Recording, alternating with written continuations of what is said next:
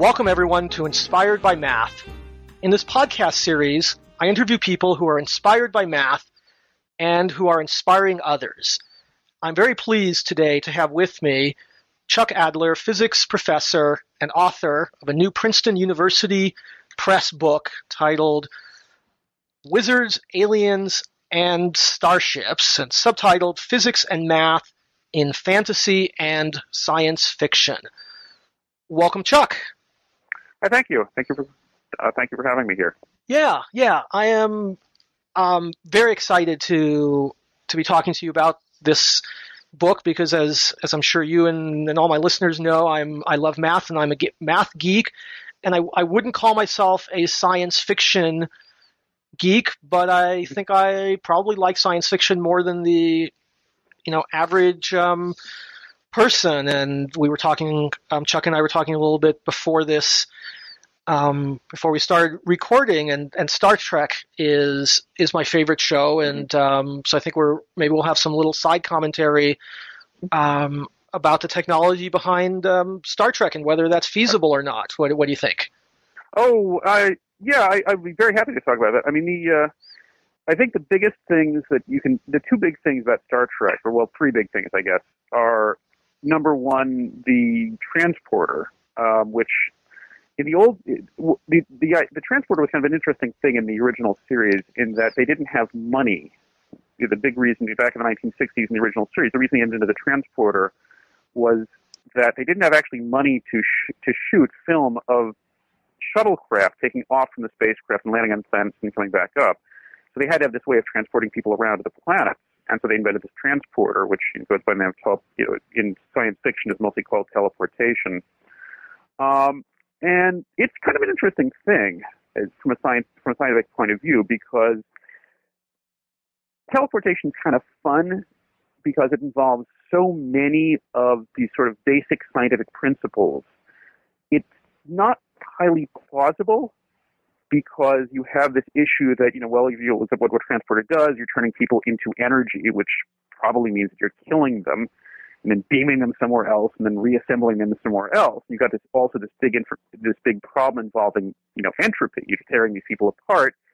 Then you have to figure out how to put them back together again in a very, very distant place. And not exactly obvious how you do that. But it's it's a cool idea. And so you start thinking about these problems involved with it, and you think, okay, oh, okay, well, all right. What are some of the other issues involved with it?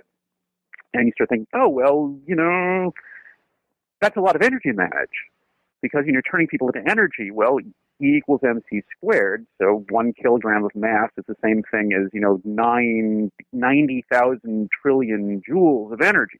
You know, that's about as much energy as I think the U.S. uses in one hour, something, something out of order. Hmm. You're imagining an, this you're imagining this enormous amount of energy. You're turning people into energy. you've got to manage it somehow. You got to push them somewhere else. You got to reassemble them.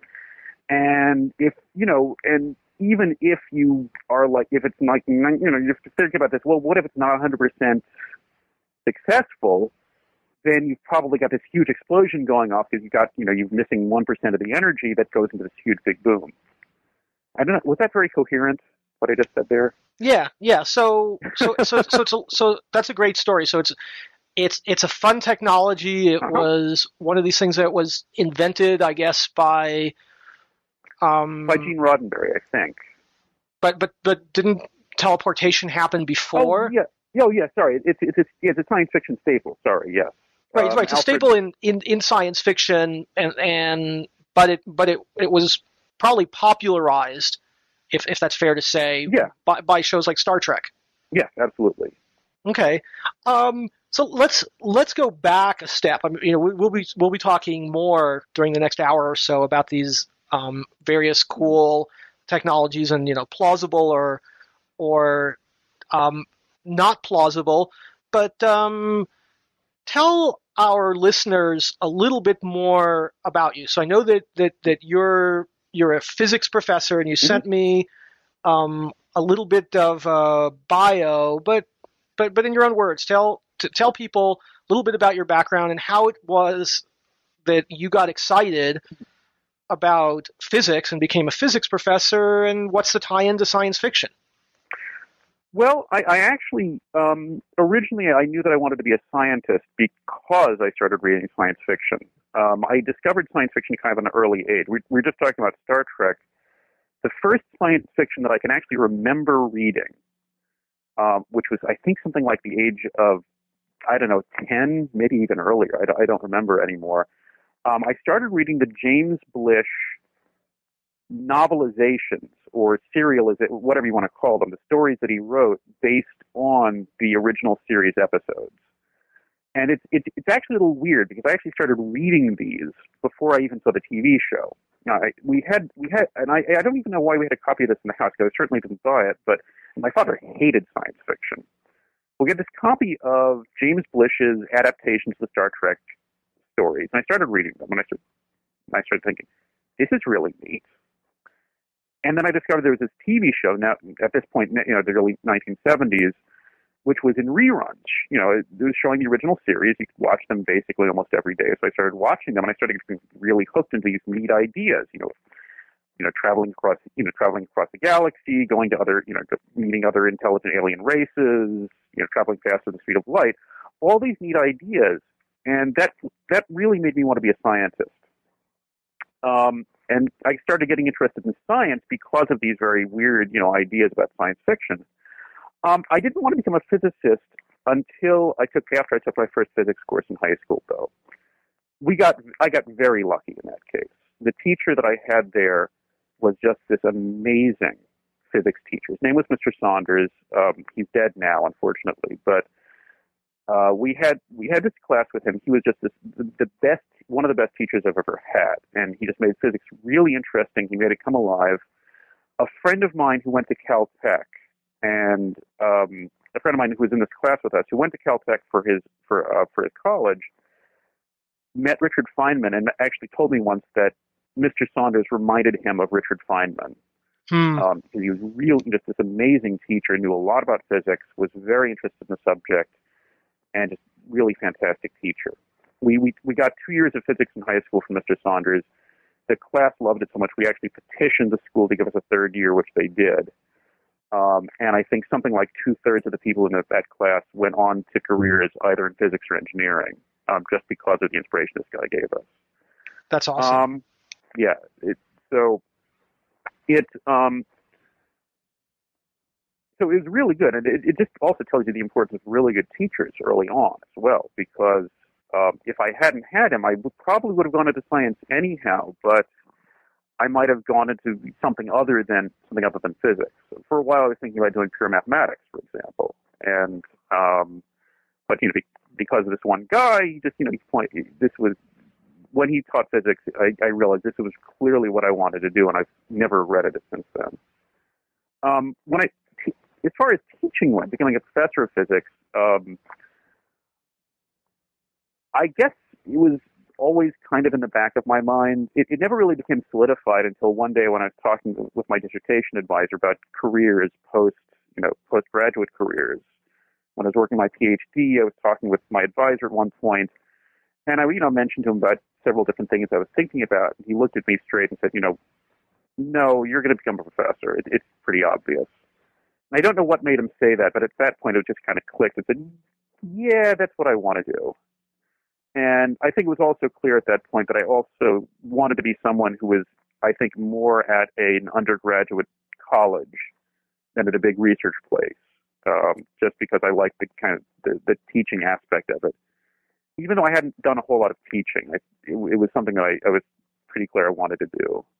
Um, you know, it's it, it's it's interesting hearing your story because I, you know, um, I had a really good.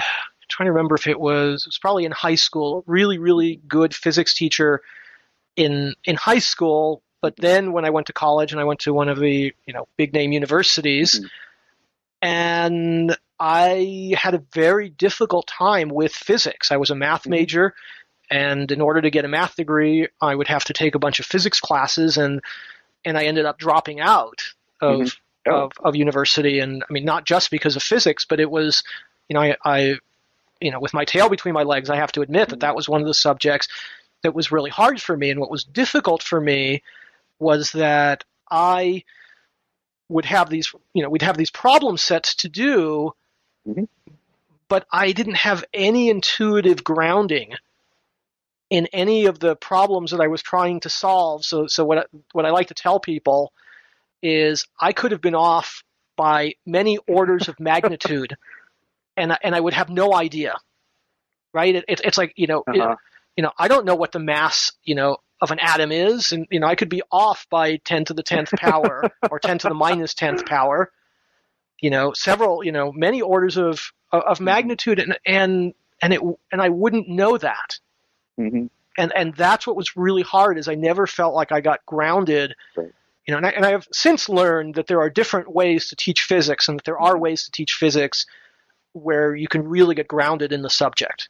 hmm Well, yeah, the um, it's it's interesting you mentioning that because this is it, well, two two two things spring to mind when you said that. Um, number one, college teaching is such a mixed bag because the, the, the basically the only thing you have to have is a doctorate to become a professor at college. You have to have a doctorate in the subject, and most places, you know, if you want to get tenure, you're going to do research. You're not actually going to be focused on teaching. And so the teachers you get are very, very much a mixed bag. You know, some of them are excellent, and some of them are just miserable. And it sounds like you had you had kind of experiences with, with some of the miserable ones because um, one of the duties is to make sure that the students are actually learning the material. Um, you know, and a lot of the a lot of faculty in a lot of places don't take that all that seriously. Um, and we're not taught how to teach. This is something you actually, you know, as a faculty member, presumably you've spent the last five, six, seven years of your life when you're getting your PhD doing research, and maybe you've done a, a postdoc for another three years and learned how to do research after that. But you know, most faculty members, most physicists especially, because you know arrogance runs very deep among a lot of physicists, will say, "Well, gee, you know, I I, I did physics, and physics is really hard, and teaching can't be that difficult compared to it." And so I, I'm going to become a good, I'm going to be a good teacher because you know nothing is hard compared to physics, and that is the most wrong thing in the world. Teaching is really difficult compared to physics. Teaching well, teaching students well, is actually the most difficult thing I've ever done in my life. And learning how to teach well is just very, very, very hard. Much harder than I think doing research in the sciences is. Right, right. No, I, I, I believe it, and I and, and I can I can see just you know I can I can hear in your voice and I can read in your book how you are passionate about the subject and passionate about the the, the elementary aspects of the subject. So Mhm. let me ask you um, about the book. So let let's let's Mhm, rewind sure. a little bit, and in case it's not um, obvious at this point what the book is about. Okay. Why don't, why don't you tell us what the book is about, and I'm going to ask you who the audience is. Sure. Um, well, the book itself is um, the book itself was meant to be something a little bit like other books. There are books out there like the, the physics of Star Trek and the physics of superheroes and the physics of Christmas and all these sorts of things. Um, this book was meant to be at a little bit higher mathematical level than those were because what I looked at when you read through these books, you know, the I like I like these books. Um, I actually haven't read Physics of Star Trek, but I've read um, one or two similar things to it. And you look at these books, and they present these nifty scientific ideas, black holes and time travel, faster than light travel. Um, but they present them in a fairly general way, and it's sort of they, they present sort of these nifty ideas of physics, you know, and, and these sort of weird, out of these world ideas about physics. But they don't do it in a very quantitative way. They they they talk a lot about the sort of general principles of them, but they don't go through a lot of the they don't go through a lot of the the, the sort of the, the mathematical background that you need to kind of really understand them. And so what I wanted to provide was was a book at a slightly higher level. You know, not nothing that involved an enormous, a really high level of mathematics, but something that was a little bit higher level that people could get a get a better sense of what was going on. And so, in some sense, you, you you're talking about a little bit about who the book was aimed for. In some sense, I wanted to write a book for the interested fan who wanted to go a little bit deeper into these ideas than, than what a lot of the other books provided for. To some extent, also, I wanted to write a manual for people who were interested in writing science fiction, a resource that they could actually go into and say, well, I want to write a story about life on this world that we've, you know, we, this world we've just discovered, but how do I actually design this world? How do I actually make sure that everything that I'm writing is scientifically consistent? If I want them to get out there, how do I design a starship that's actually going to take them out there in a reasonable amount of time? You know, how do I actually put how do I actually put together the story in such a way that it's scientifically accurate? And one of the things about that is that a lot of the books talk about the nifty, way out there ideas, string theory, or again, black holes, or things like that. But that's ignoring the fact that most science fiction, you know, even though it has these kind of nifty, far out ideas in there, most science fiction, the really good science fiction stories, also rely on a grounding of the physics that we already know. Most of the stuff you need in order to make a plausible story is already contained in Newton's laws of motion, or the theory of, you know, or, or the theory of relativity, if you want to talk about star travel, or um, you know, the idea of uh, the ideas of thermal physics, the idea of the Earth. You know, if you want to talk about planetary, you know, planets and how you design a planet to make it support life, the idea of the balance of radiation from you know from the sun hitting the Earth, radiating away from the Earth into space, and how that determines a planet's temperature. So, So these, I sorry, go ahead. so, so let me play devil's advocate here. hmm sure. So, if I were a science fiction writer, Mhm. why would I care about whether the science is plausible or not? Well, because you have that word science in the title. Um, if science fiction, at least in my mind, it, it's a philosophical issue with me. Maybe you know, maybe this is not. I'm sure I know that everyone doesn't feel the same way, but it's a philosophical issue with me. Is that you've got that word science in the title. I guess the question is, if you know, what is science fiction for, in some sense? If you want, if you want me to get philosophical about it, um, my feeling about that is the best science fiction, the stuff that I've enjoyed at least the most, and you know, here I can't speak for everyone else, but the stuff I've enjoyed the most is the stuff that actually looks at the implications that scientific discoveries and technical, technological advancements have. Um, not just in the stories where people go out to the Alpha Centauri and I don't know. Uh, I, well, you know, not not. Uh, I, I mean, I, I like I like I like kind of these sort of adventure stories where we have to fight off the aliens who are trying to invade the Earth or whatever. But I think the more interesting ones are the ones that actually look at the implications of science. Well, let me give you one example. We were talking about Star Trek earlier on. Um, one of my absolute favorite episodes of Star Trek um, was the Star Trek: The Next Generation episode, "Measure of a Man." I, I, are you familiar with the episode? Um, if you if you re- tell me Uh, a little bit of the plot, it may it- come back to me.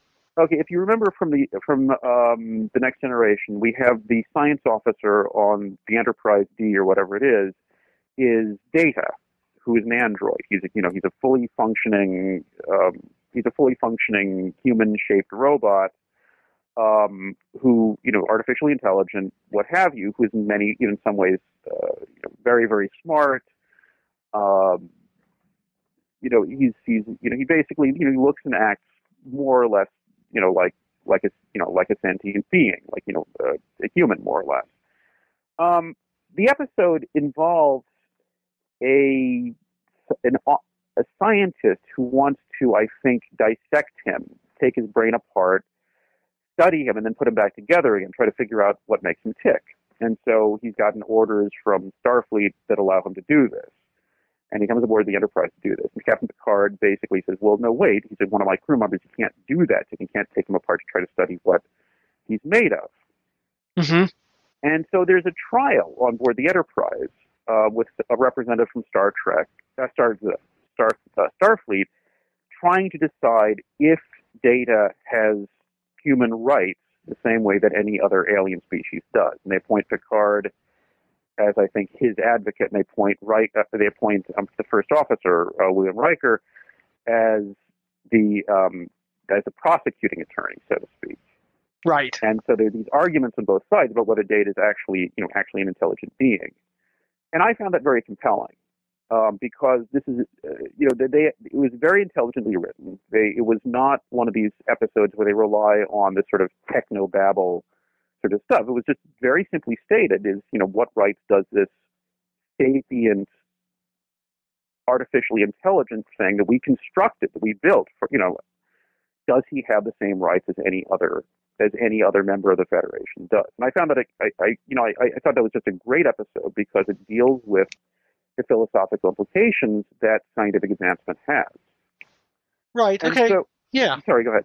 No, I, I, I think that is, I think that's, yeah, I think that's a great point. And I, you know, I was also going to make the point that the value of caring about, you know, whether the science is plausible or not is, you know, like in the example we've been talking about with the transporter, Mhm. is it would be very convenient, right? Whenever anybody's in trouble, if they Right. could transport themselves, you know, back to the Enterprise. But they, I Uh-huh. think they, they, they do make an effort to not make it be that easy.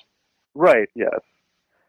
Um, uh, yeah, because they, they're off, they're often things like they can't transport through a force field or something like that.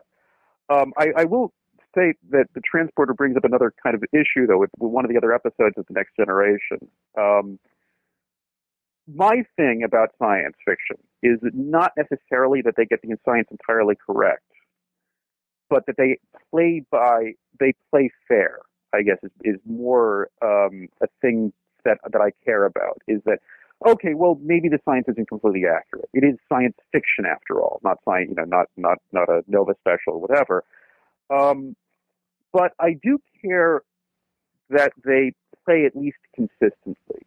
One thing which bugged me about Star Trek and Star Trek: The Next Generation was that there was this one particular episode where there's a transporter malfunction and Captain Picard is regressed to a 10 year old boy. Did you see that episode? I don't. It was like fourth or fifth season. I don't. That, that, that sounds vaguely familiar, but, right. but, but, but I can imagine.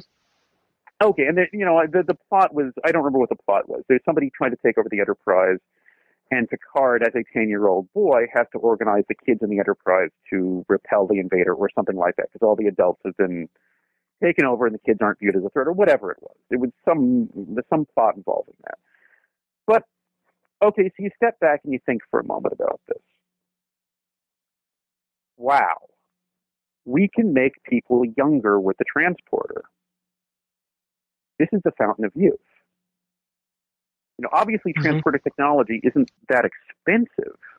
They're doing it all the time on the Enterprise. They're transporting people around all the way they want to.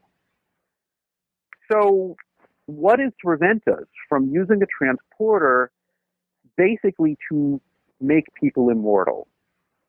You can take people as they're getting older and make them artificially younger. This is an accident, but you know, seriously, accidents can't. you can people can figure out how these accidents happen.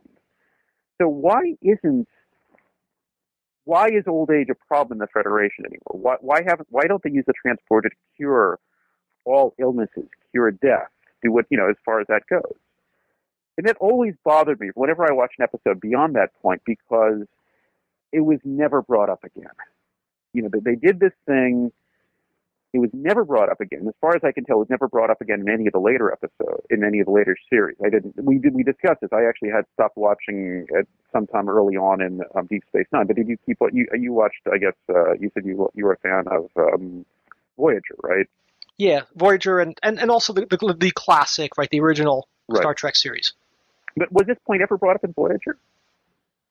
That you could use transporter technology to make people younger? I don't recall, but um, I've been watching reruns, and I still have oh another three seasons um, to go. I mean, it, it's not it's not ringing a bell on Mhm.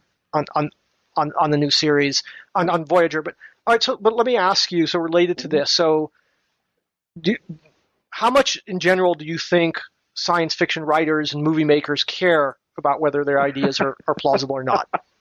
Well, there's it's kind of three different three different um, issues here. Um, there's and they all actually have kind somewhat different standards, uh, different different answers to that. Uh, movies typically not at all. There's some big exceptions to that, but movies generally speaking not at all. Um, TV shows, it's a mixed bag. It depends on the TV show, and I think it depends very much on the writer for a particular episode. I will say that I'm inclined to give science fiction on TV more leeway simply because the number of scripts that writers have to write every year. You're writing, what, 13 to 20 odd scripts per season, and you got to churn out one Sure. a week. Mhm. And so I, I'm inclined to give it a little bit more leeway. Science fiction novelists tend to be a lot more, uh, tend to pay a lot more attention to the science than, than I the other two. Movies are just awful in general. Um, I, I had mentioned before, before we started the interview, that I, I, I wanted to um, take a, uh, mention, say a little bit about Star Trek, uh, the recent Star Trek reboot movies. Um, if you look at, for example, um, the movie um, Star Trek Into Darkness, um, I, I rented it recently and, and just watched it a few weeks ago um, because people were saying good things about it. I thought it was god awful. Um, not not necessarily because of the plot, but because whoever was writing the movie, the, the, the script for this, maybe it was several people, I don't know, but they were not paying attention to what they wrote because they when they wrote these things. Well, okay, uh, have you seen the movie? I have not. Okay, um, this will probably spoil a few things in there, but they, they, they make they make use of what I guess from the first movie was called trans warp technology, and you know it's again it you know I'm I am one of these people who get a little upset by, by these things when I see them, so I'm, I'm going to I, I speak kind of vehemently about this stuff, but I you know it's stuff that I I do care about because um, this trans warp technology is a combination of warp drive and transporter. And so early on in the movie, a character named, I think, John Harrison, who's played by Benedict Cumberbatch, um, uses this transwarp technology to transport himself from Earth to the main planet in the Klingon Empire pretty much instantaneously. That's handy. Yeah, it's a nice it's a nice thing to be able to do. Um, now you start thinking about this, however, and some things start popping up. To, you start thinking about some things here. First of all, okay, ignore this. Let's let's ignore the science for the moment behind that. Okay, you can do this. Well, first of all, hitting a moving planet from a distance of many light years away if you start thinking about the precision you need to be able to do that, you know, it's not just that he does this; it's that he does this with a precision, a required precision, because he's landing on some mountaintop. You know, it shows this quick cut between, you know, he's initially standing watching this destruction he's caused on Earth, and then all of a sudden he warps away, reappears on the top of a mountaintop on the main planet of the Klingon Empire, many, many light years away. Well, if you start thinking about the precision you need to do this, you're, you're hitting like a, a, a, an area a few feet around. You need to do this precision because he's landing on top of a mountaintop. He makes a few feet missteps. He's tumbling down a mountainside. And so you're doing this over a distance of trillions of miles because that's the average distance between different star systems you know, light years, a few trillion miles. Maybe you're actually doing this over hundreds of trillions of miles. So that's an accuracy of one part in a quadrillion. It's the same act. To, to put it put it in context, if you knew the diameter of the Earth to that same accuracy, you would know it with a precision which is basically about the size of an atom. Hmm. Let's leave that aside. Okay, so you can do that. You can transwarp yourself across light years of distances effectively instantaneously because it doesn't show any time elapsing between doing that. Well, you can do that. Why do you need starships?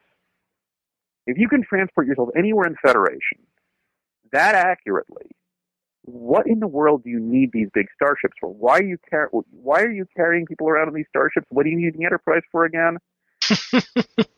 Okay, I hear you. All right. And then, then a whole big thing about this is that he's transwarped himself to to the, the Klingon planets because the fe- he's basically out of reach of the Federation at that point. The Federation is really worried about going to war with Klingon Empire, and so they, enter, they send the Enterprise on this secret mission to extract him without the Klingons knowing about it. All this, you know, and, and I'm thinking, I'm looking there. Oh my God! If you can put a person on the main planet of the Klingon Empire using this technology, you can put a bomb there. You got antimatter. You got antimatter technology. You can bomb them back into the Stone Age from a distance of light years away. Why are you worried about them? Okay. You know, and sorry. all right, all right. So let, getting- let, let, me let me getting- oh, go go ahead. Go ahead. I, I- I know I'm getting very vehement about this, but it just bugged me watching this that they're thinking that you know that, that this whole plot is premised on them having to go out there and extract them without anyone else knowing about it. But the Klingons are clearly not a threat at this point. If they can do that, they can do anything they want to the Klingons without any fear of retaliation. Right. Okay. Um, so right. So so sorry, yeah. yeah. So that's that's kind of like sort of the dark side of not paying enough attention to. Right? Yes. This to- is why you. I think this is actually why you have to pay attention to these things when you write it, because otherwise, Right. Okay. um, Oh, but Sorry, but, let me right, but let, let me ask you, right? So so so so far, right? We we you you've you've given a bunch of um, examples of things that are not plausible. So yeah. so so what? So from from Star Trek, from other science fiction, from fantasy. I know this is also a book Mhm. on fantasy, and my personal bias is that I I'm not that interested in Mhm. fantasy, but I'm sure plenty of listeners are. So from any of these areas, what what are some cool science fiction things that could actually someday become science fact? Okay. Um, I think that I think that something we are probably going to see within our lifetime is the discovery of alien life, um, life Hmm. on other planets. I, I I really hope it. And of all of the far out science fiction things, this seems to be to be the most plausible one right now. Um, I, I this this is actually this is actually a wonderful time to be alive as far as that goes because we are in the golden age of exoplanet discovery. We we have discovered something like when I was born, we had no idea that there were any. You know, we thought there might be planets circling stars out, not that uh, weren't the sun out. You know, exoplanets, stars circling other planets circling other stars. We thought there might be, but we didn't have a good enough technology to de- to detect them. Nowadays, the planets in the solar system, the planets circling our sun, are a tiny minority of all the planets that we have discovered. We, I think we know something like a thousand other planets circling other stars. And the technology that we have gets better by leaps and bounds. One of the biggest problems actually in writing the book, when I wrote the sections about the detection of alien life, was that things kept on changing.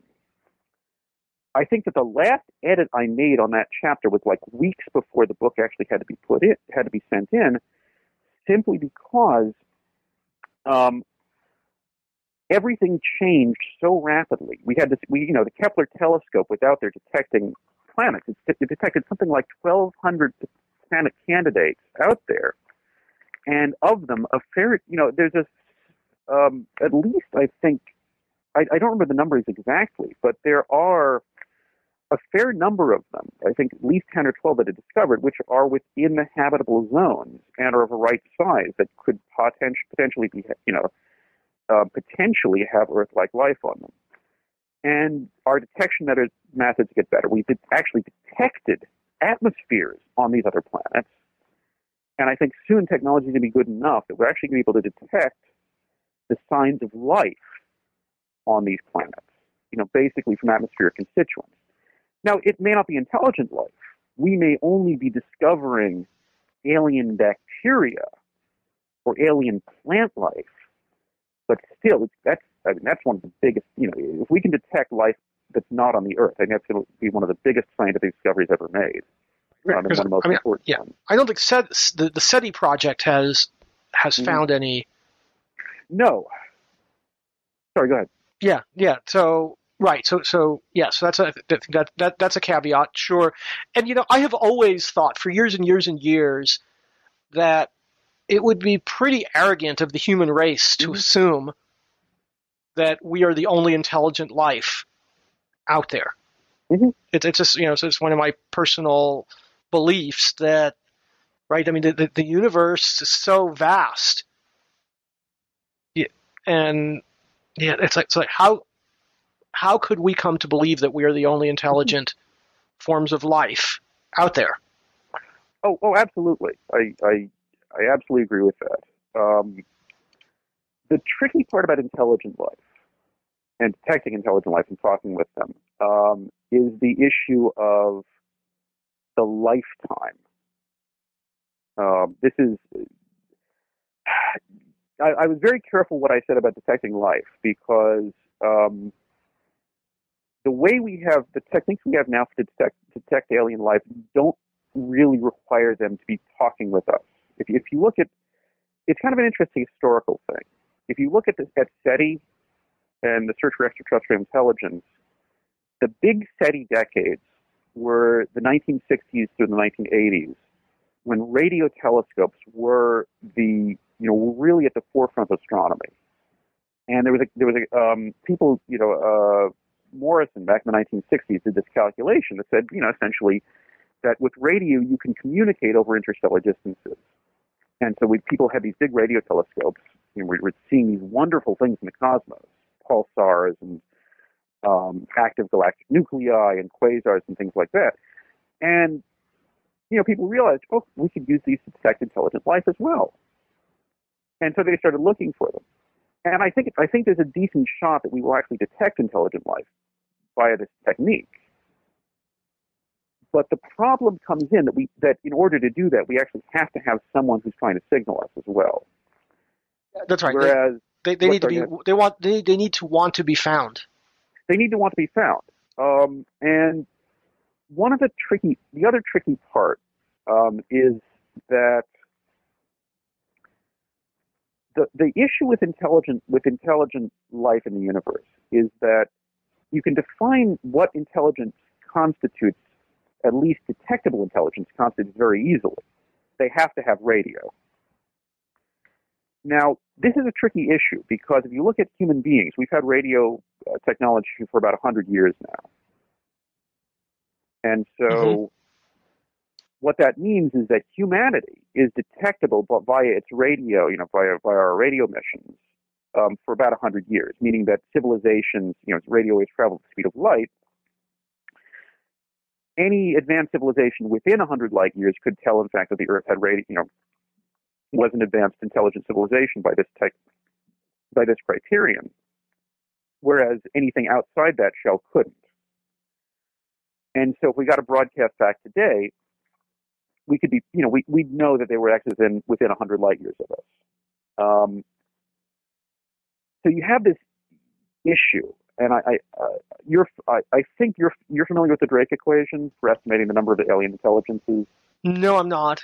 Okay, the Drake equation is an equation sometimes called the Green Bank equation that a guy named Frank Drake invented back in the 1960s, in which he tried to use it to estimate the number of advanced alien civilizations that are out there for us to contact.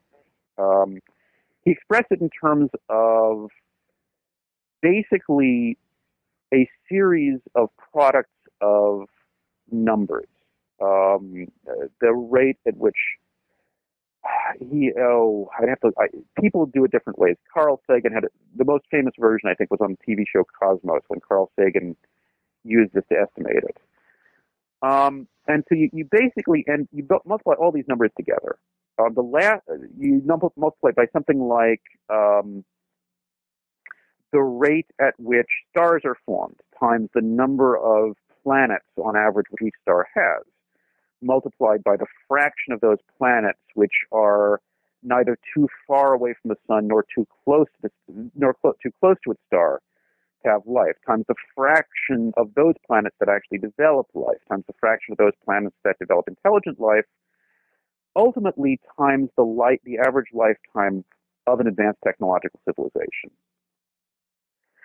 The problem with that equation is that the only number we actually know for certain, the only number that was known for certain back in 1962 when Drake formulated it originally, was the rate at which stars form, which is about 10 per year in, the, in our galaxy. And every other single number was unknown. We now actually have a better estimate on the number on the average number of planets circling a star, and in fact, we may even now have a better estimate, have a, have a decent estimate on the fraction of those planets that are neither too far away from the star nor too close to the star because of all these exoplanet discoveries.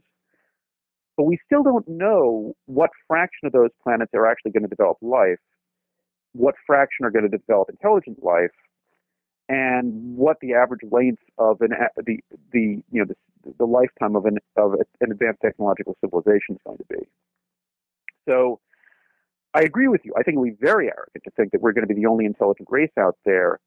The tricky part all comes back to that that value L, the lifetime of the average civilization.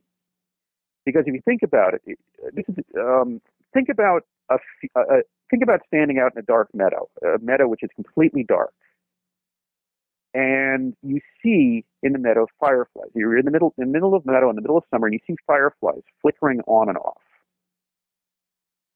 And occasionally you see two fireflies flick on and off at the same time, or one firefly flick on and, the, and another one flick on while the first one's on and then off again. This is kind of analogous to the situation that we're in. Um, the number of times you see two or more fireflies flick on and off at the same time depends on two things. Number one, the rate at which the fire, the rate at which the fire, uh, at which the fireflies are flickering on and off, right? How many times per second you see them, and number two, the length of time that they stay on. The longer they're going to stay on, the more the chance is that two are going to be on simultaneously. Do you see what I'm saying there? Mm-hmm. Yep. And that's kind of an analogous situation we're in. The length of time is kind of the length of time that that our advanced technological civilization is going to last. The rate is basically how many of these advanced technological civilizations kind of appear, kind of, you know. And we don't know what, you know, we don't know really either one of those we have an example of one advanced technological civilization, if you call world culture this technological civilization on Earth. It's been around for 100 years, but that's a t- so far, that's a tiny little fraction of the time that, that, that life has been on this planet. So, you know, conditions in the galaxy have been such that life on any given planet inside of our galaxy probably could have evolved anytime within the last billion years. So if civilizations last for a 100 years or 500 years or a 1,000 years and you kind of peter out again and die off, then the odds of actually are contacting one are pretty small because you know, you've got billions of years.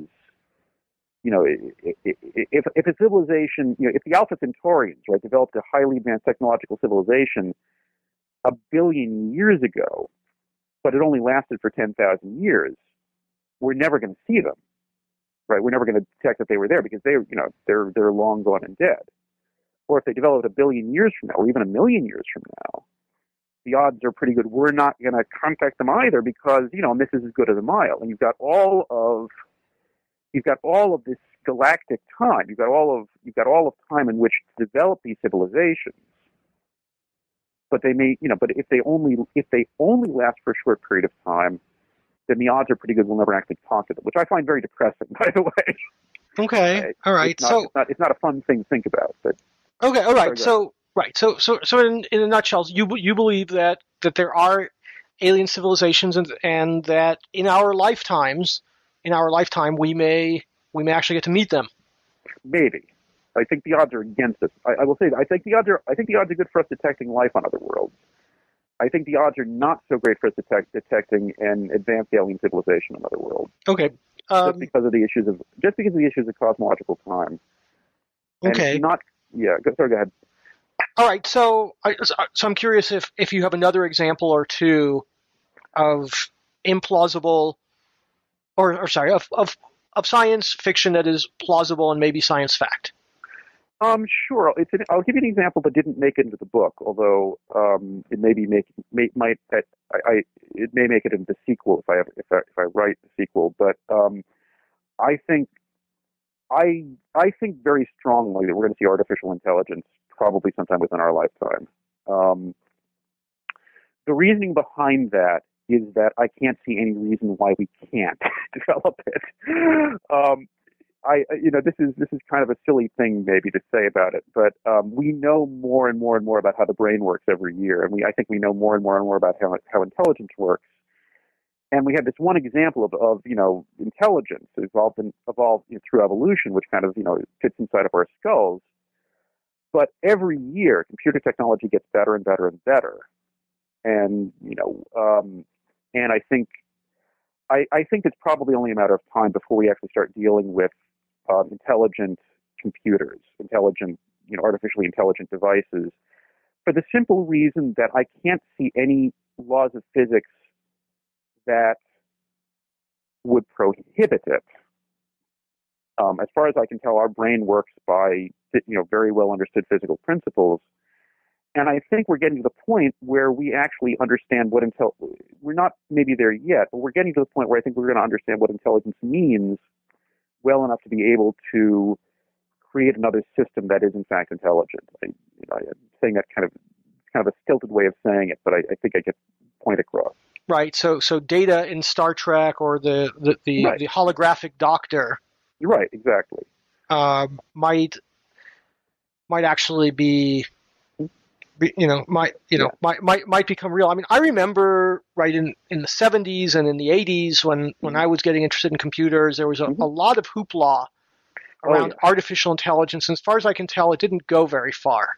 Yeah, I know. this is this is one thing that makes me that makes me doubt it a little bit. um, you had yeah, you had uh, one of the things that got really. You ever read a book called Gödel Escher Bach? Yep, yep. Uh, yeah, I have I have the book on my shelf. It's a great book. Yeah, I love the book as well, and that's actually the book that got me one of the books that got me really interested in mathematics when I was uh, I don't know 13, 14, something like that. But um, yeah, I've and you know this is one of these things where yeah, there was a lot of hoopla back then, and one of the things that I always that always bothered me about AI research back in the 80s was that the people who were doing it were talking a lot about building computer systems to simulate the brain without paying a whole lot of attention to how the brain really worked. hmm Um, right. you know, you had you had a lot of these books. Um, I, I love Gödel Escher Bach, by the way, and I, I, I actually am very I like Douglas Hofstadter's other writings as well. Um, but when you look at when you look at the work that that that you know that, that these people who were, were doing back then, um, it seemed to be that they were not that they were really ignoring some very interesting findings from you know neurology and neuroscience and and um, you know, in brain science about how brains really worked in order to make these sort of constructs on how they thought brains worked. And um, that's, I, I think that that was ignoring a large part. I think people are coming back to it right now. Again, I, I don't know this for sure. You know, it may be that we're, we've just completely lost interest in trying to create artificial intelligence, and so it'll never happen simply because we don't really want to do it. Um, and and I agree with you also that we've made very little progress on it. It's just that I guess my feeling is there's no reason we can't do it. There's, there doesn't seem to be a re- there doesn't seem to be a particularly good reason why why why it can't happen. Well, you, you know, my hunch is that where it is happening is in business applications like you know data mining and understanding the stock Yeah. market and where, where there's a lot of money to be made. I think Mhm. people have some very sophisticated, you know, mathematical modeling Right. that you know one could argue, you know, to to, to be artificial intelligence. Perhaps, although you have that very elusive issue of, of self awareness and what that actually means, and I don't know what that means, unfortunately. So it's it's yeah. Um, but Mhm. I think uh, another thing that I'd like to see, although I'm kind of negative about it in the book, at least, um, you know, I, I, um, I, I'm, I think that there's a bare possibility that we might see something like the space elevator um, happening. That would be actually very a very far out thing. Um, I discuss it in the book. I'm, I'm actually a little dismissive of it in the book, but in fact, it'd be a pretty cool thing if it actually ever happened. Um, I think it is on the borderline of what could and could not be feasible. Know, this idea of building an elevator out into space, you know, starting Right. with a geosynchronous satellite, and kind of you know winding one end of it down and the other end of it back up to space. Um, I would love to see it because it seems like it's the one of the very few feasible means we have of putting stuff into space relatively cheaply. Um, you know, I'd love to see space tourism take off to a point where anyone could afford it. right. Again, it's one of these things where I'm kind of I, I have no idea. It's one of those things which seems to be right on the borderline of being possible, but I don't know which side of the borderline it comes up on. There's nothing. There's nothing in the laws of physics. You know, we we you know we put stuff into space all the time, right? So we can obviously do that.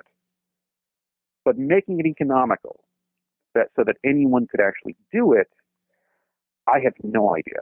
It's one of these things which seems marginally possible if people were willing to invest a lot of money into it, with you know with the idea that, that it, you know, it could possibly fail and, and not work out. But I, I have no idea which side of the borderline it belongs on. Hmm. Okay. That'd be a cool thing, though. That'd be I, that, that, yes. So so let me completely switch gears on you Sure. because we, we are we you know we we are um, getting not not too far from um, from having been on this um, call for for about an hour. I Oh. want to get um, your sense on how teachers and students could use this book to you know increase their their their motivation into learning more math and more physics i mean my you know my my first impression and i think i am I, I think I, you know I've said this bef- before right in, in this interview I'm a little bit squeamish about physics because I because I don't feel like I have a good Mhm. grounding in it so when you say and I think at some point in the book maybe in the introduction Mhm. you say well this you know this book is um, suitable for people you know for students who have you know basic high school algebra or Mhm. something to that effect and and sure enough looking at the equations flipping through the book right there there are not hairy complicated Mhm. equations beyond algebra but i think and as you said uh, earlier in the interview there is some conceptual hmm understanding it's like yes i i recognize this formula it's a parabola so what Mhm. it's you know that, that that doesn't help me to understand conceptually why you know if somebody you know i guess it's the classic cannonball thing right you shoot a Mhm. cannonball and it has a parabolic path Mhm. um, and so it's you know it's related to a formula you know y equals ax squared plus b Mhm. you know or um, you know it could be plus bx plus c whatever. So it's a parabola.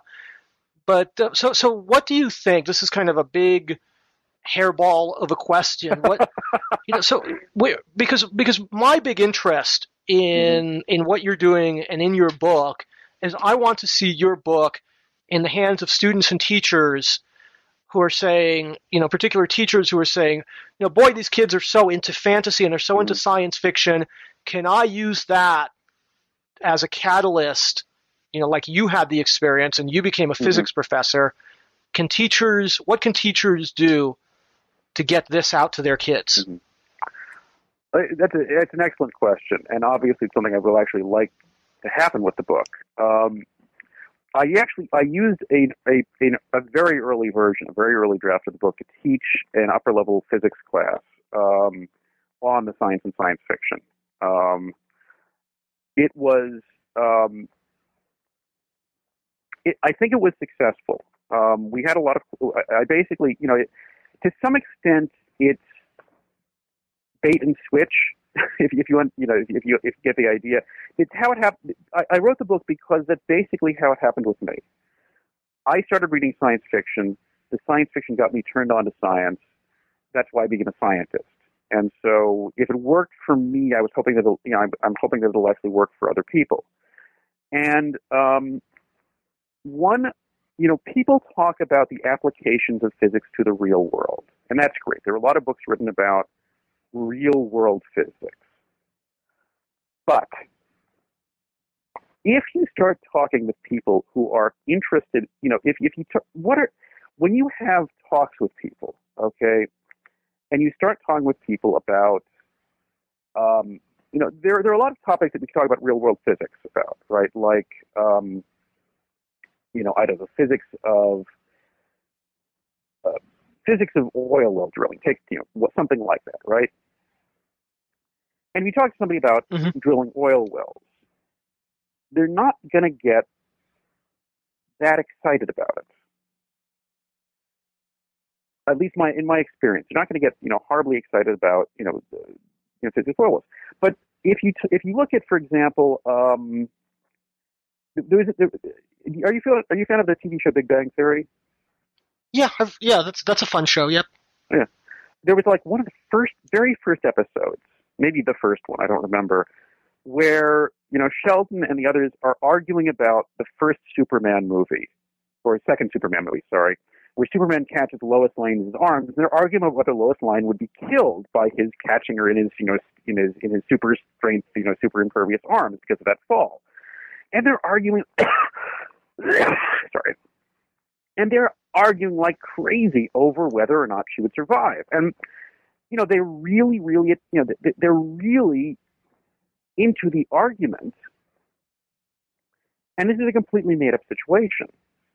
So people can get, you know, people people get very, you know, when you talk about things like the environment or the, um, you know, environment or economic policies or, you know, current events or things like that, a lot of people, I think, either will not get very excited about them or get a little bit afraid to be very excited about them because these topics are a little bit, in some sense, dangerous to deal with, if you think about it that way um, they, they, they hit too close to home. Whereas if you look at these topics like science fiction and fantasy, arguing about whether the transporter will work, arguing about whether Lois Lane will survive the fall into, into, into Superman's arms, arguing about whether anti-gravity is possible, about, you know, about interstellar travel, things like that, I think people feel much freer to argue about them and to think about them because these are safe topics, but they're also interesting ones. They're things you can have opinions about. They're things that actually aren't completely settled either. You know, they're things that you can that you can basically argue back one side or the other about, and are fascinating because of that. And you so, can get very excited about them because you, I think you, you can permit yourself to get very excited about them.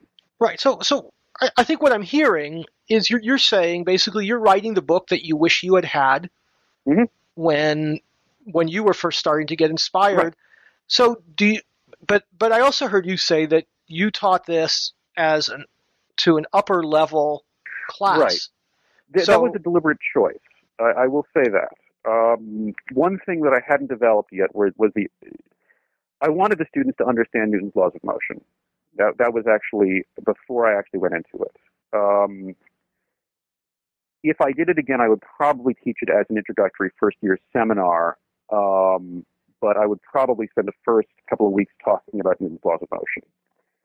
There's one always has to engage in these choices, I guess, um, because the book wasn't completely developed, because I didn't, um, it wasn't fully plotted out at that point. It, it, what I taught was essentially what made it into section two of the book about about space travel, and that section is the most mathematically intense one. Right, but but so what, what I'm still trying to get at is right. So so you're thinking that, that you would teach this to undergraduates? Undergraduates, yeah. Okay, Absolutely. so do you think that well, obviously you, you're you're a college professor, and so that's that's your audience. Do you think that teachers can teach this in high school? I believe so. Um, I don't think. Um, I think you'd have to teach it to I think that yes, I, I, believe you can. I believe you can use this for high school teaching. Um, I think that one of the ways to do it, I tried to write it in such a. I, I believe that the I believe that the mathematical level of most of the equations in the book are at a point where uh, most high school students can understand them. That being said, it's been a long time since I've been I've been in high school, so you know I, I may have misjudged that. Um, right. I mean, I one, I wonder and I am and I'm not the best person to, to judge because of my, my skittishness with physics, but I I mean I would love to you know you know maybe hear some some, some high school physics mm-hmm. teachers mm-hmm. or high school physics or you know, students who are um, you know studying physics in high school. And I'm not even sure how much physics is taught in high school anymore. I certainly had some mm-hmm. when but I went to a very good high school. Yeah. Um, but I would like to know, you know, it, it may be that your book is a really good second book, mm-hmm. but that there needs to be a first book that creates the foundation. Quite possibly. Um, I, you, you could be, yeah, you could be right about that. Um, the tricky part about all of this is the issue of space. It's a you know it's a 300 page book. Um, if you spend a third of the book just laying down the basic physics, then you only you know then you're then you have to basically decide well I got to take these topics out and it might be a good way of doing it I don't know um, the book was the book was meant to be a pop you're, you're you're talking directly to you're talking directly to my to my own you know basic insecurities about the book here. So you know you, you're you're obviously hitting home here. Um, the um, what you're saying is, is absolutely right, and in fact, part of the process that I went through in writing the book was to say, okay, well, do I go really into the more basic physics here and talk about that and really develop that first, or do I just go into the science fiction and bring up the physics that's needed as I go along? And I do the latter in the hopes that people can follow along with it as, as they're reading through the books.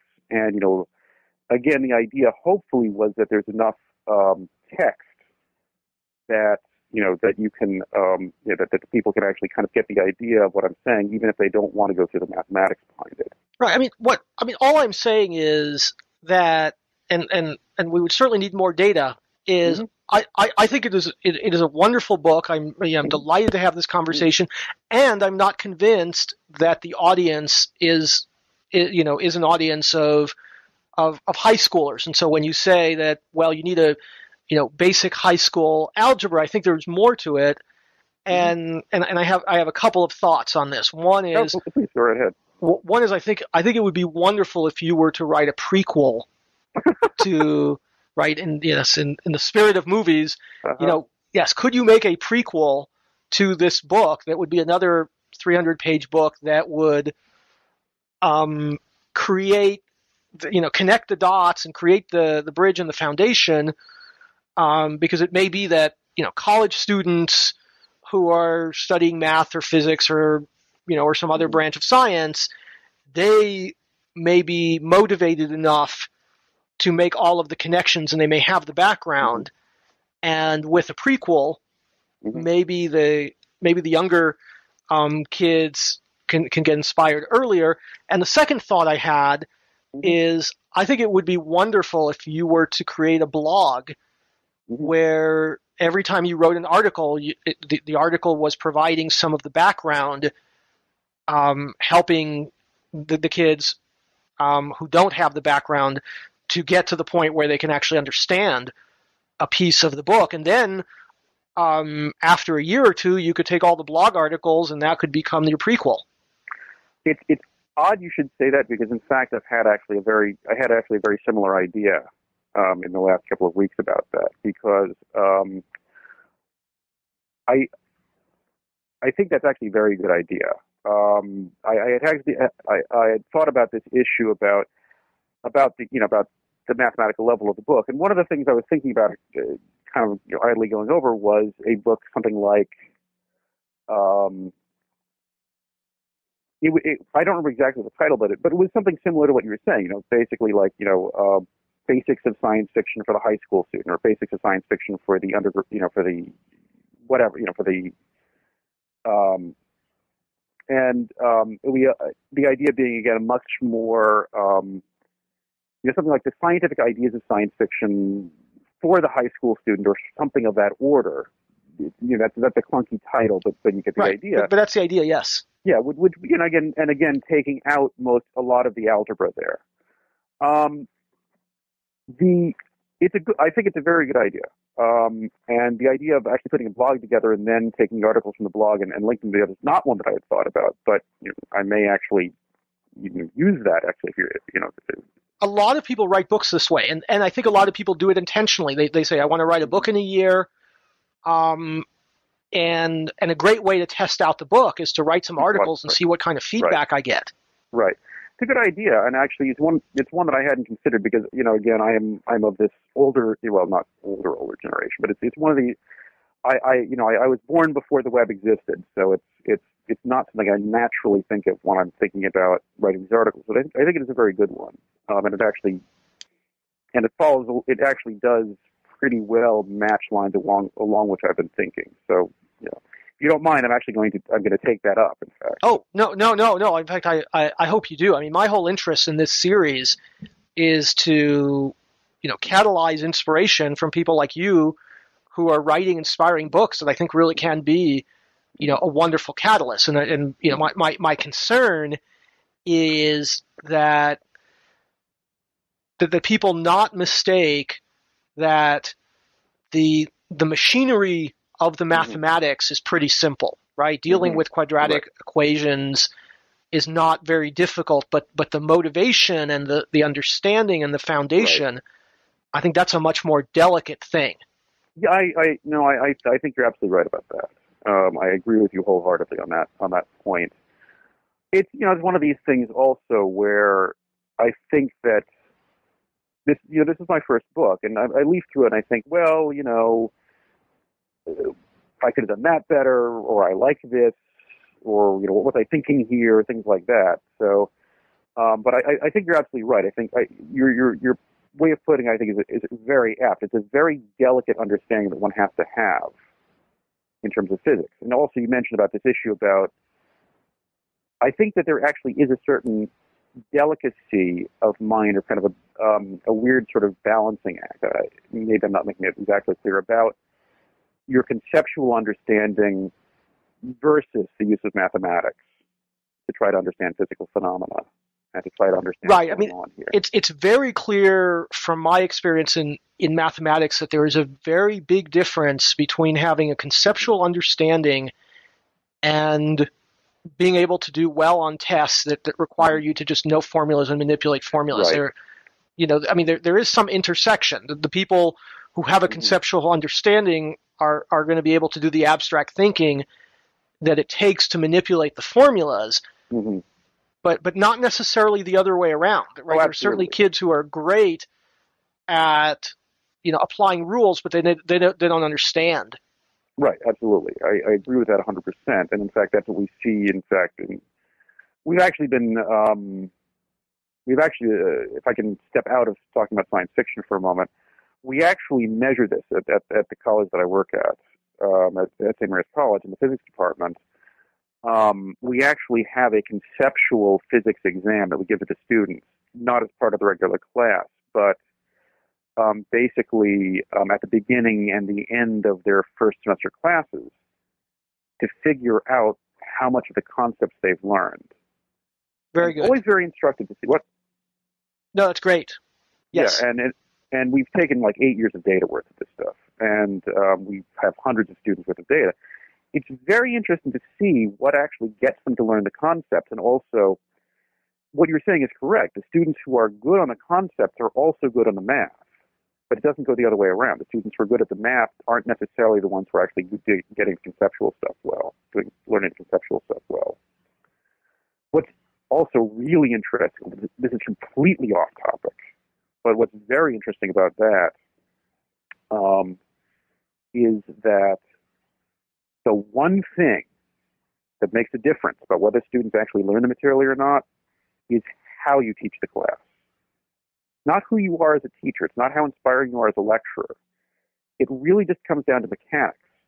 If you have students work in groups, if you have them actually working together on solving problems and discussing the problems very actively, and if you force them, because this is not something students will want to do on their own, but if you force them to speak up in class and to talk with the, fac- the professor back and forth, and if you continually quiz them on what they're learning and learn how much they're learning, somehow actively using clicker systems or some other means of actually getting the information, how much they're actually learning to instantaneously, they learn about twice as much as if you don't do as, as if you just lecture to them by, by yourself. That's Well- a really instructive thing. Well, I'll go further than that, and, and as I'm talking, I am Googling. Mhm. Um, I don't know if, I, if I'll find it fast enough here, but I did a podcast Mhm. interview with Dave Richeson, Mhm. and he is um, also a professor, and I think um, topology is is, uh, is Mhm. at least one of the topics that he teaches. And one of the things, and, and he didn't invent this way of, of teaching, Mhm. but I mean, I would have to go back and, and listen to the the, the podcast again, but he talks about having and there and there's a name for this mode of, Mhm. of intellectual inquiry, but the upshot is that by the end of the semester, the Mhm. students in the class had written a textbook on the subject. Oh yeah, um, I know exactly what you're talking, and I can't remember the name of it either. It, it, it's yeah, it's, it's one particular strategy for doing this, but yes. Right. So it- yeah. So if you look up, if, if if you or anybody else Google's at Wild About Math, or you know does or does the search box for Dave Richeson, R I C H E S O N, it's the Inspired by Math number Mhm. twenty.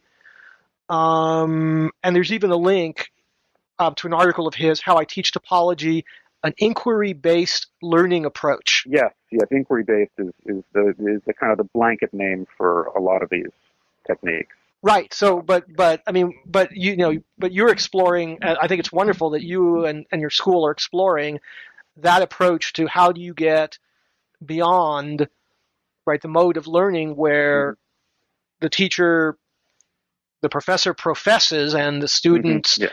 Somehow absorb it. I mean, I, th- this is this is my personal um, you know, little soapbox here, but this is my pet peeve with um, you know Sal Khan and um, Mhm. and his whole you know project to revolutionize how math is taught. I think he is doing a remarkably wonderful thing, but he's not changing the paradigm Right. of how math is taught. I mean, he's Absolutely. he's he's a good instructor. He's very personable. People like him. People relate to him. It's a it's a it's a low stress way of learning mathematics because you could do it at your own pace. You can rewind it. You're not Mhm. in a rush um, to learn the material. So there's a lot of positives to his Mhm. approach, but it but it's the approach that that we've been using for you know for you know for a Right. hundred years or hundreds of years. Right. And and people talk about the applications of and I agree with you. I actually tried using the Khan Academy um, uh, tests in my in most recent incarnation, my introductory physics course, and I did not actually see them as a huge benefit when, after using them because they did not fit in very well with the way I was teaching the class. You know, again, I, I use clickers. If you're familiar with with electronic clicker technology, you know, you basically pose a question to class.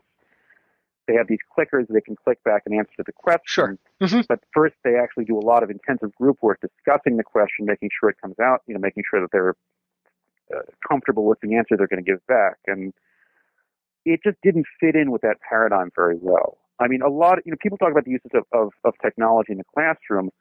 I think one of the worst things we've seen in recent times is this idea of electronic, you know, these massively huge electronic classrooms where teachers, you know, broadcasting out classes to, you know, thousands or hundreds of, you know, hundreds or thousands of students. And again, that's just exporting our model to the point where it's almost impossible to get any interactive feedback from anyone. Just because, Right, you know, right. I think you're. I think you're. You're talking about the MOOCs, the the Moogs, yeah, MOOCs. and Mo- MOOC. I think it's mul- smaller versions of the same thing. multi, massive online open course. right, exactly, yeah. You know, um, although I think that those are evolving to the, the Mhm. point where where there where there can be interaction on the internet and students can get together virtually and work through um, problems and such. But you know, I'm particularly interested in how, um, and we really have gone on a, on a tangent, but I think, Yeah, it's, oh a- yeah. I think it's an important tangent. I think it's an, an Yeah. important tangent because I have always been good at math ever since I was young. I, you know, it was like like a fish in water. Mhm. It always made sense to me. I loved it. Um, you know, love the symbol manipulation, love the abstract thinking, everything there is um, about math. You know, majored in math at, at university and, and, and all of that. Um, yet I could never click with physics. So so in a way, you know, um, I may be your your harshest critic. Somebody who, who naturally loves physics may have done this interview and and and not touched on on on any of the points that. That, that, that, that I'm making, so I so I hope people take that with a grain of salt. That I'm not Well- trying to be negative. I, I love your book. I love what you're doing. If you're my harshest critic, then I have really nothing to worry about, honestly. Okay, but uh, no, you, I mean, you, you've given me some wonderful questions to think about. But I, I think that in, in, you know, I think um, I like the fact that you're approaching the book with with a, a very significant amount of skepticism, or at least a, a, an idea to actually really question the book and question it thoroughly about what its what you know what what its intents are, what it what the intended audience is, and how how well it functions and what it's doing. Right, I, I right. really want people to be doing that. I, I you know. I want people to be reading the book. I want people to be disagreeing with parts of the book or agreeing with parts, but I want people to send me feedback about the book or write reviews on Amazon or whatever it is, you know, whether they like it or don't like it. You know, I, that this is what we teach. This is what we. This is what we as scientists want people to be doing, to be skeptical about the material they're being presented with, and to really look at the material in depth and and be, and, and challenge it, and be challenged by it. Um, as far as as far as what you said about physics goes, um, you know, I don't think a lot of physicists, I think, will take the attitude that there are some people who can't learn physics or can't be taught physics or whatever you call it. I think that's a crummy attitude. I think yeah, I, yeah. I, I think that's a cop out. Exactly. Um, I think that anyone can learn physics. I think that anyone can learn mathematics, honestly.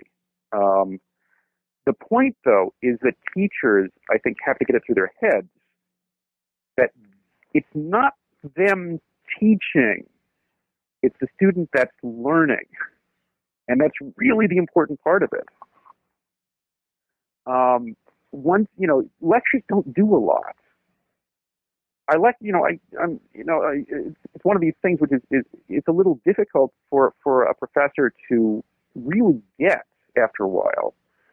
But the lectures, you know, when you when you lecture to a classroom, it's something like 10 to 20 percent, something like 10 to 20 percent of the material that you're lecturing about is actually being understood, and Right. that's mm-hmm. Sure. I, and a lot, I, you know, it, and initially when I, you know, when I when I first really grasped that, it took us doing, you know, I, I talked about these conceptual exams. And I used to lecture. I thought I was good at lecturing. And we started giving these conceptual exams, and I started looking at my scores on them. I started thinking, you know, this is just depressing. But then, you know, I started talking with other people about what they what they were doing in their classrooms, and I realized, well, you know, what they're doing isn't that hard. They're just shifting things, you know, so that we do these other things. Do the students do group work? They they discuss the stuff. They discuss the concepts. They give you feedback. And I realized that that was actually a matter for hope in the classroom because, you know, it it's you know, i- in some sense, as a teacher, right? People people have this idea of the teacher as delivering these brilliant lectures and explaining everything so well. But that's a view of the teacher as who the teacher is. The teacher having this ineffable ability to teach the subject. Whereas effective teaching is not who the teacher is, it's what the teacher does. Well, it, if if I may get on my soapbox yes. Yeah, go ahead, please. um, for a moment, I, I think in our culture, certainly in the Western American culture that I grew up with, we have this notion that we like to deify profession. So we make Absolutely. we make our doctors gods and our lawyers gods and our teachers you know Mhm. we turn them into gods and and and so we make everybody per- perfect and unfortunately in doing that we abdicate our own responsibility Mhm. for learning um, to to these teachers but these teachers aren't gods they you know some are better than others and they have different Mhm. skills in in different areas and i really do believe that the future of education is people getting together you know in community and learning this stuff and learning it Mhm. in different ways that works for different people right you Mhm. know we all hear that some people are audio and some Right. people are, are visual and kinesthetic and and we're learning more and more about how the brain works so there's a whole lot more to the to learning than you know a teacher doing a, essentially a broadcast No, absolutely. Um, I no arguments here. Absolutely not. Yeah. So so let me ask you just just two more. Questions um, because um, we do need to wind down here. But Sure. but so so first of the last questions is is there is there a next book or other big project? Hey, hopefully a blog. Haha. Yeah, well, you, you've inspired me. I, I do want to start a blog now. Um, I, I, I think I think your idea is just a one. Um, I do have another proposal into Princeton University Press. Um, Yes. It's called "Why Da Vinci's Machines Don't Work." Oh wow. Um, so yeah, so that that was a fun one. This one actually originated from a class I was teaching um, to introductory students. Um, I, I've, I've been teaching. I've, I've taught now. I think for three years in a row um, a course called called not not last year, but a couple of years before that, a course called Galileo and the Birth of Modern Science. Galileo is a huge hero of mine. Um, I think that he was one of the most amazing scientists one of the most amazing personas in all of history. But in order to teach this class, um, you have to kind of delve more deeply because you have to kind of understand, in order to understand Galileo, you have to kind of understand the historical context of the Renaissance as it was in Italy. And so this led me back to looking at you know, Galileo's forebears. And so I started looking at Da Vinci and looking at all these amazing things he did. And, and do not get me wrong, by the way. I think Da Vinci was also an amazing person. I, I, I, I have an enormous amount of respect for him. But if you look at his work, his work consists of a lot of projects that were started and never finished, or never started and just exist only in his notebooks as these sort of wild speculations. He's got these, you know, the most obvious example is the flying machines. But there are other things as well, like war machines, or um, these. He, he had this huge statue that he was trying to build that never got finished all these sorts of things that never got finished. And I think one of the reasons for that is that Galileo knew something that Da Vinci didn't. You know, you, you know n- nothing against Da Vinci here, because Da Vinci, you know, Galileo lived, you know, 150, 200 years after Da Vinci did. But Galileo understood the issue of scaling laws. You know, it, Galileo, I don't know how familiar you are with Galileo's work. Um, A little. Last, so his last book is called um, Dialogue Concerning Two New Sciences. And in that book, one of the two new sciences that he talks about is what we would call physics today. He talks about the basic underpinnings of mechanics. But the other new science is the science of scaling laws, how things scale as you, you know, how, how different properties of an object scale as you scale the dimension of an object. You know, for example, if you double the size of an object, its surface area goes up by a factor of four, and its volume or its weight goes up by a factor of eight. So simple scaling relationships, right? You know, if, if you know, um, linear size goes by a factor of two, area goes by the square of the linear size of two squared four, volume and weight go up by a factor of two cubed, eight. Yep. hmm And so if you look at a lot of Da Vinci's inventions, a lot of them I think fail because of a failure to appreciate this issue. You know, a lot of his ideas were either, you know, things that were, would, you know, things that birds can do, you know, fly by flapping their wings or whatever, because their power to rate weight ratio is much higher than a human's metabolic power to weight ratio is. And there are good reasons in terms of physics and metabolism why that's so, but Da Vinci wouldn't have understood that because, you know, again, he, didn't, he was born 200 years too early. Oh, interest. I What? That this is this is fascinating. So so I'm looking forward to another interview with you when Oh, you know I mean hopefully Princeton picks up the book. we I, I just got I just got um, reviewers' comments back on the proposal, and I think it's going to go through. I need to make a few. I need to make a number of changes to the original proposal, but touch wood, it'll it'll actually get accepted. But yeah, Okay, I've I've got a real wood desk here. yeah, okay, I got yeah. I'll do the same thing here. Okay. Um, yeah. And let me ask you the, the the the the very final question, and this is this is the one the, the one question I ask just about every interviewee. It might feel a little bit out of context, but I think it's a good sort of food for thought for for as an end question for people who are listening to this podcast. What advice would you give to a parent whose child was struggling with math? And I say and I say math and not physics because I'm a math Yes. guy. Uh huh. That's fine. Um, well, I think we, we we touched on a little bit of this. Um, well, first of all, I will say this actually does hit pretty close to home because I was a lousy math student. Um, up until ninth grade, um, I got D's or F's in almost every math class that I took. But once I got to ninth grade and got beyond that, um, I think I got A's and B's in every math class that I took up through and including um, college. And it's kind of hard to say why there was this big flip around, except one we, we touched on, we mentioned the about Gödel Escher Bach. That was in fact a year Gödel Escher Bach was published. Um, and so my parent, my father got a copy of the book, and I started reading the book, and I got really, really interested in the subject matter.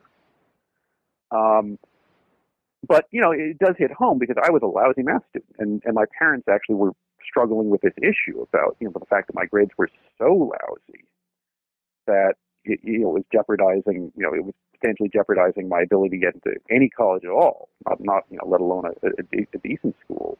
Uh, but it was sorry. Um, in any event, um, so I think one of the first things is something I touched, we, we discussed earlier on, which is that you have to make the assumption that everyone can learn mathematics. Mm-hmm. Yep. Um, you have to start with that baseline assumption that everyone can learn mathematics. Mathematics is not something that merely a privileged few can can grasp. Number two, also, I think that there is a this tendency in our culture to confuse arithmetic with mathematics. Yep. You know, people tend mm-hmm. to think that, oh, you know, you're good at multiplying, so you must be a good mathematician. And I don't agree with that at all. I think actually most of the mathematicians I've known are pretty lousy at arithmetic, um, including some of the very best ones. Um, well, Einstein, right? There, there's yeah. a story about right. Einstein was doing some some really complicated formula, and they needed to, you know, he needed to bring an accountant into the room to help him actually grind through the machinery. Right. right, exactly, and and yeah, and so um, I, I think that both. Well, number one, it, it's one of the things I think, which is kind of a one tricky part, of course, is that in in a lot of cases, the parents themselves are kind of afraid to approach the mathematics as well because they haven't learned it very well. They they they, they, themselves mm-hmm. didn't have very good teachers. Right. They themselves were very afraid to approach the subject. so I think the parents getting rid of their own fears um, is also kind of an important part. Um, it's it's tricky because students, you know, my experience again my experience over the last several years has been very um, instructive in that, and students typically learn from their peers much more than they learn from their instructors. Yep. And and students will also take a lot from things like the web more readily than they will take from their teachers or their parents. Also, um, it, it's a, it's a it's a good question. Um, well, okay, let me let me let me approach this tangentially. Um, do you know Jim Tanton?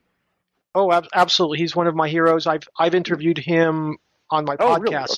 Yep. He's a very he's a very good friend of mine. Um, he's oh. at St. Mary's College. Um, he was here for a couple of years when I was when I first started teaching. He left actually like my second or third year to go on to his career now. But um, well, he went to St. Mark's, right? became became a high school teacher, and right. now is is yeah. with the MAA.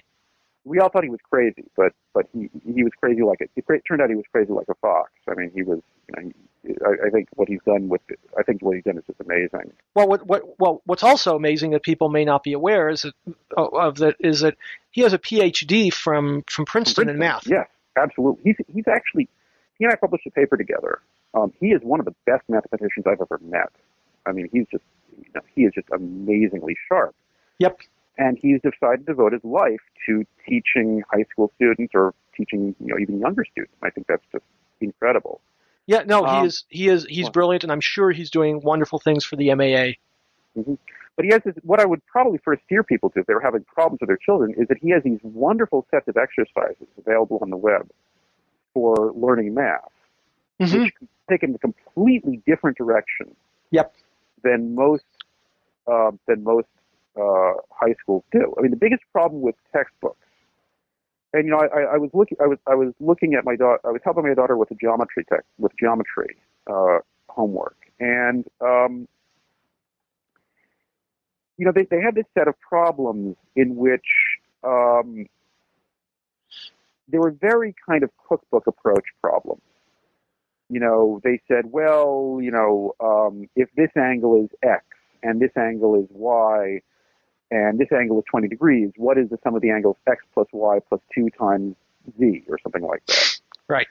And it's not an approach which is get, which I think approaches the subject of geometry very well, because you're not thinking about geometry as geometry. You're thinking about it in terms of finding the values of these quantities in terms of arithmetic, rather than thinking, oh, you know, got parallel lines, right?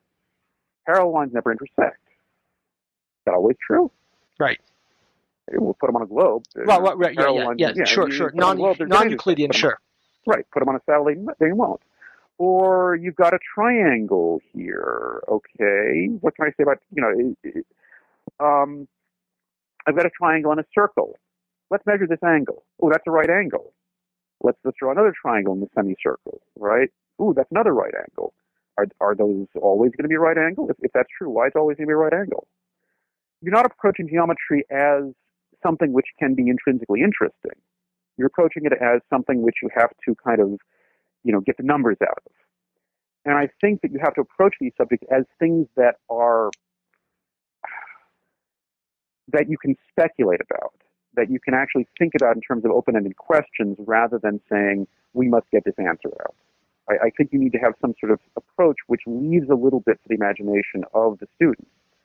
I think that's what Jim does really, really well, better than anyone else I've met. Um, and um, he, he gave a talk actually recently at our college about exploding numbers. I think he's got a, a worksheet on that, which is just bold. Every, you know, we had people there with you know who were who were teachers in the math department, who were you know, faculty members of the math department, just blown away by this talk you know, he was showing things that no one had thought about before in terms of either approaching arithmetic or teaching you know teaching concepts in arithmetic.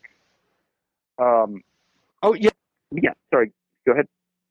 But I, I think that I think one of the important things is to stress that these subjects can be approached. I think kind of in an again maybe I'm not saying this very well, but kind of in a, a way in which the answers, you know, the textbooks tell you you have to find these answers, but the textbooks don't ask you to I think speculate or think about what those answers are or what those answers mean in any sort of meaningful way. And I think I think that's an important part to put in the process. One of the things is I'm not entirely sure how. You know, I, I know kind of how to do that in physics when I'm ta- when I'm teaching a physics class. I'm not exactly sure how to do those mathematics. Although maybe if I prepared a, a, a subject in it, I might I might actually come to a better conclusions. Is that helpful at all? I don't I don't know if that's helpful. What I just said. Hello. I think it's food for thought. Okay. And and and I and I love your your, your plug for, for, for Jim Tanton and and his work. I got to meet him at a when I was working at um, um, for Wolfram Research once upon a time. Oh, okay. there was a conference in London, and he came, and and I got to meet him in person, and um, yeah, so so I think lots and lots of food for thought here in mm-hmm. in this interview, mm-hmm. and and I hope that everybody picks up a copy of the book and and and enjoys it. And whether or not they're intimidated by the by the equations, um, I think it I think it's a wonderful start towards people thinking that there's that there's something interesting going on in these science fiction and in these fantasy movies, and and maybe on your blog you can you you can you can you can maybe you can engage readers to you know write guest articles on movies and books and yeah. um and and such and and throw out you know, throw out challenges. Is this plausible? That's a good idea, actually. Yeah. Is this plausible? Why or why not? Well, you give me you certainly give me a lot to think about as well. I mean, because that's that's I think that's a very those are very good idea Um, okay. All right. So very good. So thank so so thank you. One final thing I wanted to say is if people are googling for your book, Wizards, Aliens, and Starships, um, it's it's written under your name Charles Adler, but we've mm-hmm. been going by Chuck. But I but go look for the title. You'll find the book. It's on Amazon. I'm sure it's everywhere. And thank you, Chuck, for for a great interview. Thank you. I, I really enjoyed it. Thank you All very right. much.